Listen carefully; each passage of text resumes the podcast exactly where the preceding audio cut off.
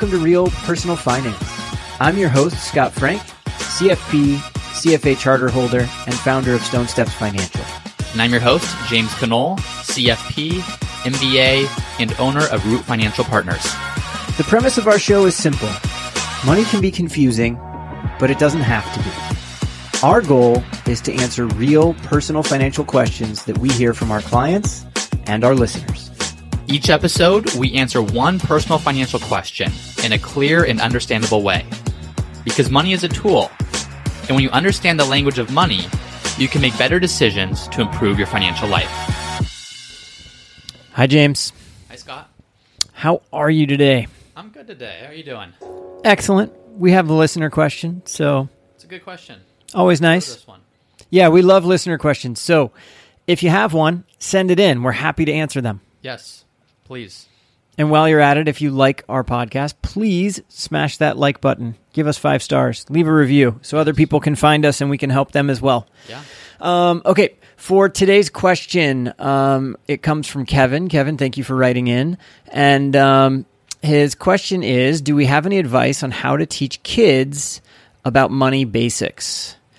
Um, my wife and I are trying to figure out how to teach our 16 year old daughter financial basics before she goes off to college in a few years. We're trying to decide whether to open a checking account in her name and giving her a monthly allowance so she can start to learn about budgeting and considering adding her to our credit card account. She has a small amount of savings and is trying to decide what to do with it. Should she put it in a high yield savings account? Maybe try to invest a bit? Um, what else do you think? Awesome. Yeah, what a great question. Great question. Looking out for your children because I think people get to a point in life where they realize if I knew when I was my kid's age what I know now, Yeah.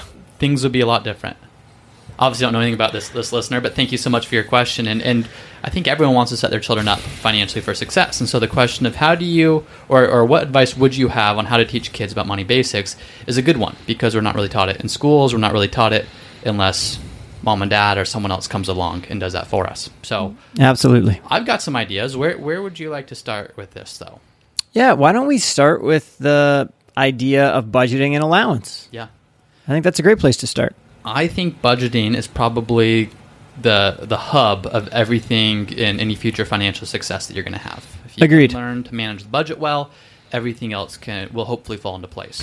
and we see it in in uh, working with any client any to me any financial planner worth their mettle will always start with what do you spend Yeah. what do you save Yep.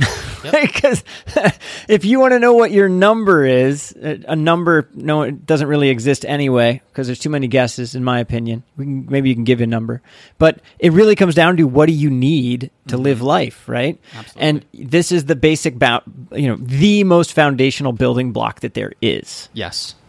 Absolutely. And, and we've both seen it where it doesn't matter how much income you're making. If you can't budget well, you're, you're not going to be successful. If you're spending more than you make, you're not going to be successful. So people hear budgeting and they think it's this big, complicated thing and you got to keep this big, long spreadsheet or there's all these details.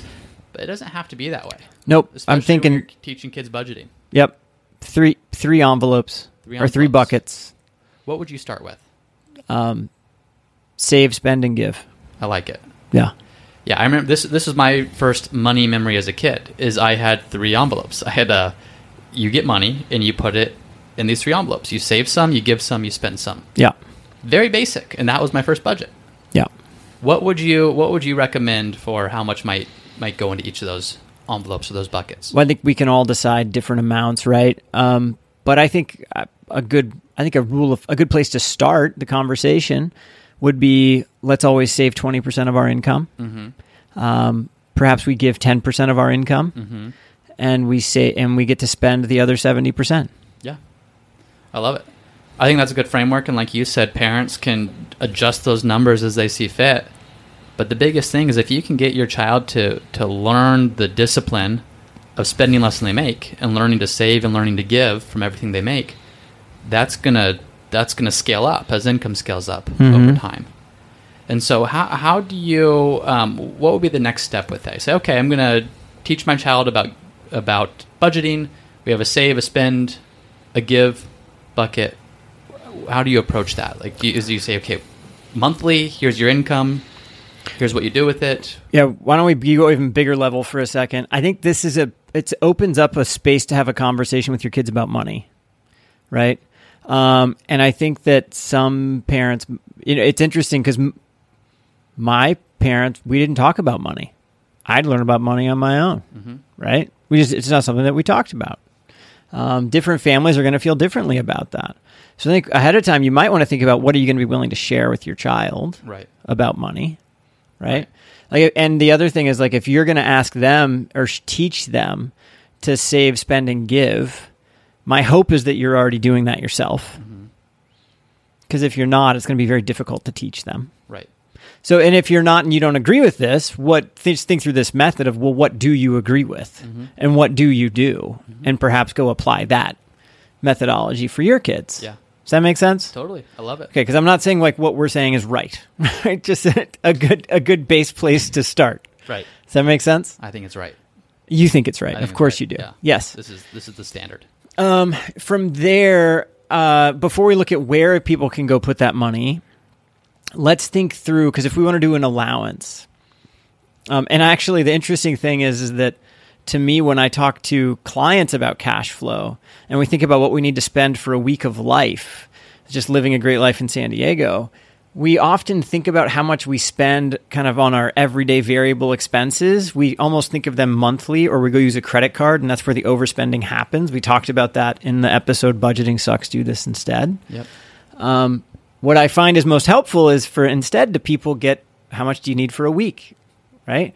So I wouldn't do um, here's your allowance for the month. I would do here's your allowance for the week, and then And divide it into the three buckets because you can mentally account for I'm going to go uh, see a movie with my friends on Friday, Yeah. right? You can't mentally account for I'm going to go to two and a half movies over the next month. Yeah. And uh, oh, I forgot about that baseball game I'm going to go to, and I forgot about this or I forgot about that. So it's better to me to go ahead and budget for a week at a time. And then if they have something in the short run that they want to be saving for, well, then that might change the amount that they allocate to spending versus saving. Mm-hmm. Right? Mhm. Yeah. Yeah.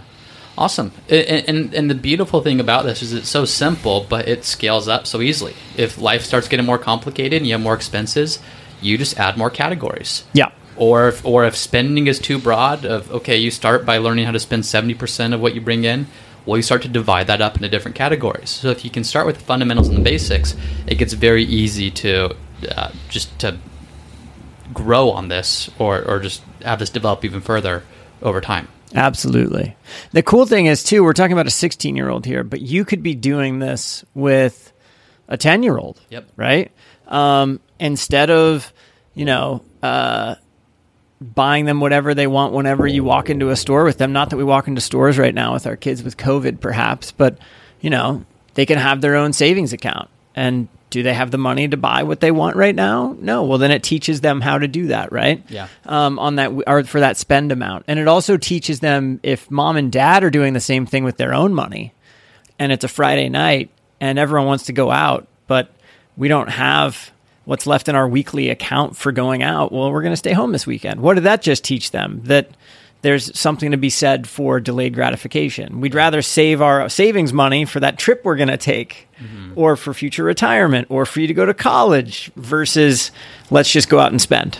Absolutely, and that just goes back to your point of being the role model you want your kids to become, because kids are going to learn so much more just from observing, even subconsciously most of the time, Yeah. than they are about what your parents or what parents are, are telling them. So, uh, living this out on your own, and then you're teaching your kids with this framework, I think could be really helpful.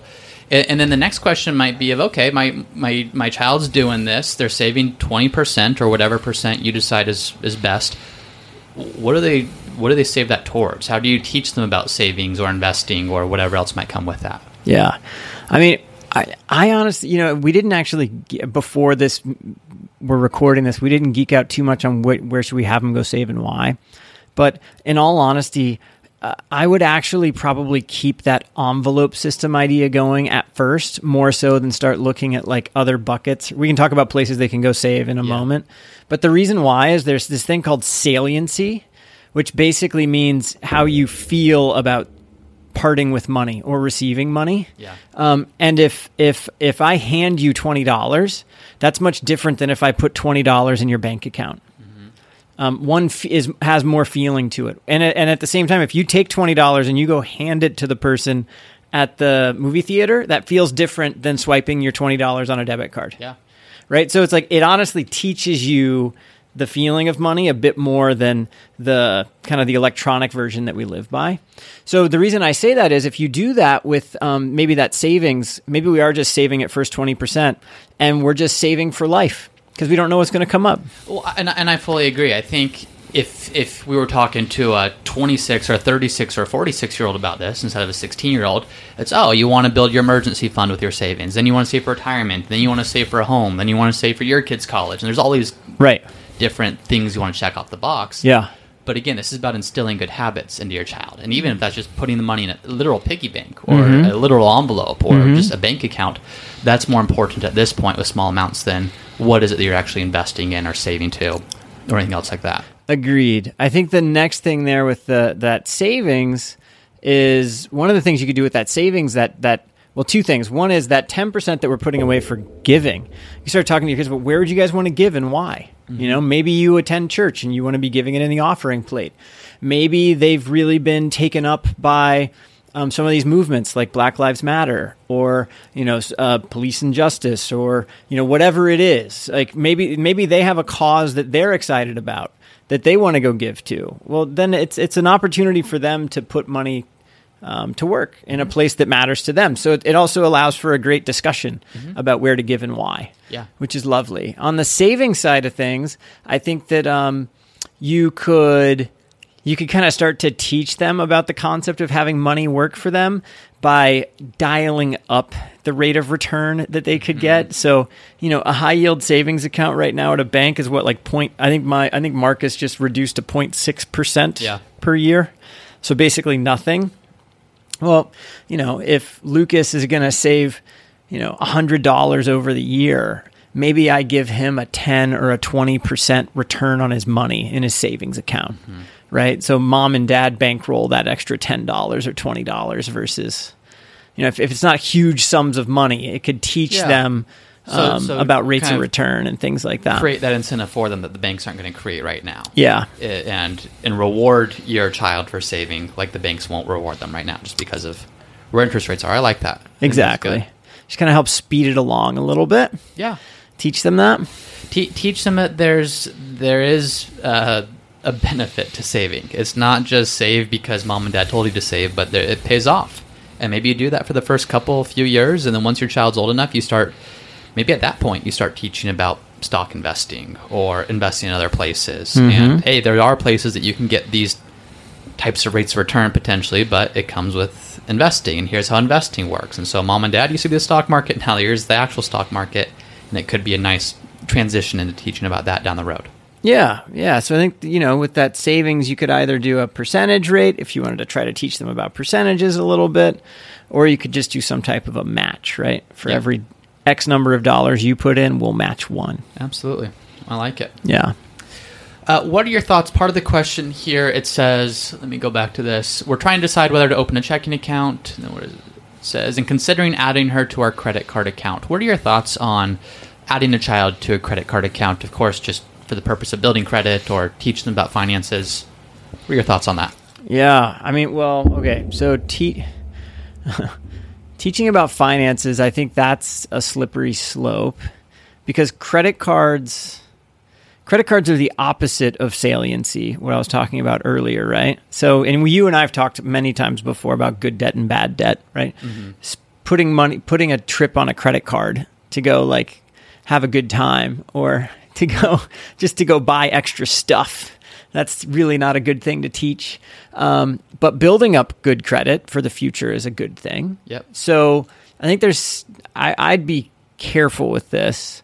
My th- my initial thought would be if you do a credit card, if you first of all you can add your child to a credit card so that they start to receive the credit history of that. But in order to do that, you need to have really good credit history as is. Like if you have mediocre to bad credit history, that's not going to be helpful to your kids. Yeah. One, um, but if you have great low credit utilization, meaning you you have big big available balances and you don't carry lots of credit card debt and you pay it off every month and you know that could be great for your your child to start having that that benefit. Um, the next thing to me would be if they get the card. Um, I would probably give it to my now. I don't have a 16 year old yet, right? I have an eight year old and a two year old, so I'm not giving either of them a credit card. but if I did have a 16 year old and I was going to give them a credit card, I might, you know, in my mind, I would do something like you can use this for gasoline, or you can use this for um, emergencies only, or maybe if they had a cell phone and we they paid it through their allowance I would we would pay their portion of the cell phone bill through the credit card, right? Mm-hmm. But then they would have to pay us the amount back to kind of start teaching how that would work, mm-hmm. um, so that they're not using it for other things. What are your thoughts on that? Yeah, so I think um, my thoughts are when, when, it comes to a credit score, you primarily think of having a good credit score to make. Well, what's the benefit of that? Well, if you want to buy a home down the road, having a good credit score means you qualify for lower interest rate. If you want an auto loan, if you want another loan the better your credit score, the lower the rate you're going to get. So, as a 16 year old, I don't think it's crucial that you have a credit score just yet. Um, and so, it's not going to make or break anything if your 16 year old doesn't have a credit score, even if your 18 or 20 year old doesn't have a credit score. And, and, in my opinion, credit cards at that young an age could potentially do more harm than good, just mm-hmm. because, as you mentioned, there's not that saliency. It's so easy to learn just oh if i want to go buy something if i want to go out with my friends if i want that i just i just swipe this plastic thing that's in my pocket and i get it yeah. and and going back to teaching kids about money is more about building good habits than it is about anything else i don't think teaching kids that they can just swipe a credit card to pay a bill is the smartest thing to do even if it does help build credit a little bit and, and now that's kind of my personal bias I, I personally didn't have a credit card until i think i was like 25 or something I just, yeah kind of weird like that. But it, it helped me. I just used a debit card, and so I kind of saw if I'm going to spend money, it's coming right out of my bank account. You can't really spend money you don't have. Where it was with a credit card, you could. Um, so I'm I'm a little, I'm anti credit cards for kids. Just my own personal bias. Yeah. It's not going to be a terrible thing if they use it responsibly. It could help to build credit, but I think there's more potential for it to do harm than to do good. Yeah, and I was pretty. I'm pretty reticent as well. I think the interest, if you want to do the happy medium, you could of course add them as an authorized user and then not give them a card. Yeah. Right. so yeah. long as you have great credit, that that'd be fine. Um, you know, the other thing that that actually brings up the point that you're making, there are going to be friends, there are going to be kids running around with them who are just get to do whatever they want with money. Yeah. And that's going to make this challenging. Yep. And I think you just have to put that out there right now. Yep. Right? Yeah um, teaching your kids that like money doesn't grow on trees and and they have to you know there's responsibility with this um, teaching them that now when they're 16 and letting them make mistakes and run out of money or go you know the other side of it that we didn't even come up with where i said the interest rate that you could give them um, for saving you could also charge them interest if they go over. Mm-hmm. Yeah, sure, they can get a loan from mom and dad, but now they have now their future allowance is getting taken away because they have to go pay it back mm-hmm. to start learning that lesson, right? Like there's a, there's quite a few things you can do here yeah. that's kind of safe within the framework of of life with the kids now, so that they hopefully learn these money lessons um, with a very small amount of wreckage for themselves. Yeah, no, there, there is a point. If you're going to mess up, it's better to mess up as a kid when there's there's more of a safety net than than as an adult. Yeah, yeah. So the the more the better the habits you can create, and the more uh, mistakes you can learn from, I guess, the better at this point. But I guess we're we're getting all philosophical on this. Well, it kind of it, but it boils down to. You're you're really trying to let them screw up under your guise, under your watch, right? So that so that it's okay. It's a lesson learned rather than something that is more damaging. Mm-hmm. Yeah. Yeah. Yeah. Awesome. Um, anything else you would add to this? Um, the only thing I would add is like you know it's I don't think it's a really big thing, but like you could of course if they have earned income, they could open a Roth IRA and they could start saving for retirement. That's something they could potentially be doing with that twenty percent. Um, so just keep that in mind as well. They could start investing. You know, I think that's kind of a different conversation for a different day. There's something to be said for buying an individual stock and watching Tesla go up through the roof, and hmm. eventually it maybe it keeps going through the roof, or maybe some days it, you know it comes back down. Um, so that they can start learning about volatility and risk. Um, but that's kind of a that's not to me that's not the basics. The basics are really learning about cash flow um, and learning how to manage manage a budget and start mindfully thinking about what they need to do. Yeah, I agree. Yeah. Awesome. Well, thanks, Scott. Thank you. Thanks for listening to another episode of the Real Personal Finance Podcast. If you're enjoying the show, please subscribe and let us know by leaving a five star review. And if you have a question that you'd like for us to answer in a future episode, then head over to the Real Personal Finance website at realpersonalfinance.co. And there'll be a section on the bottom of each page there where you can submit your question for Scott and I to answer in a future episode. Thanks again for listening, and we'll see you next time. This podcast is for informational and entertainment purposes only and should not be relied upon for a basis for investment decision. This podcast is not engaged in rendering legal, financial, or other professional services.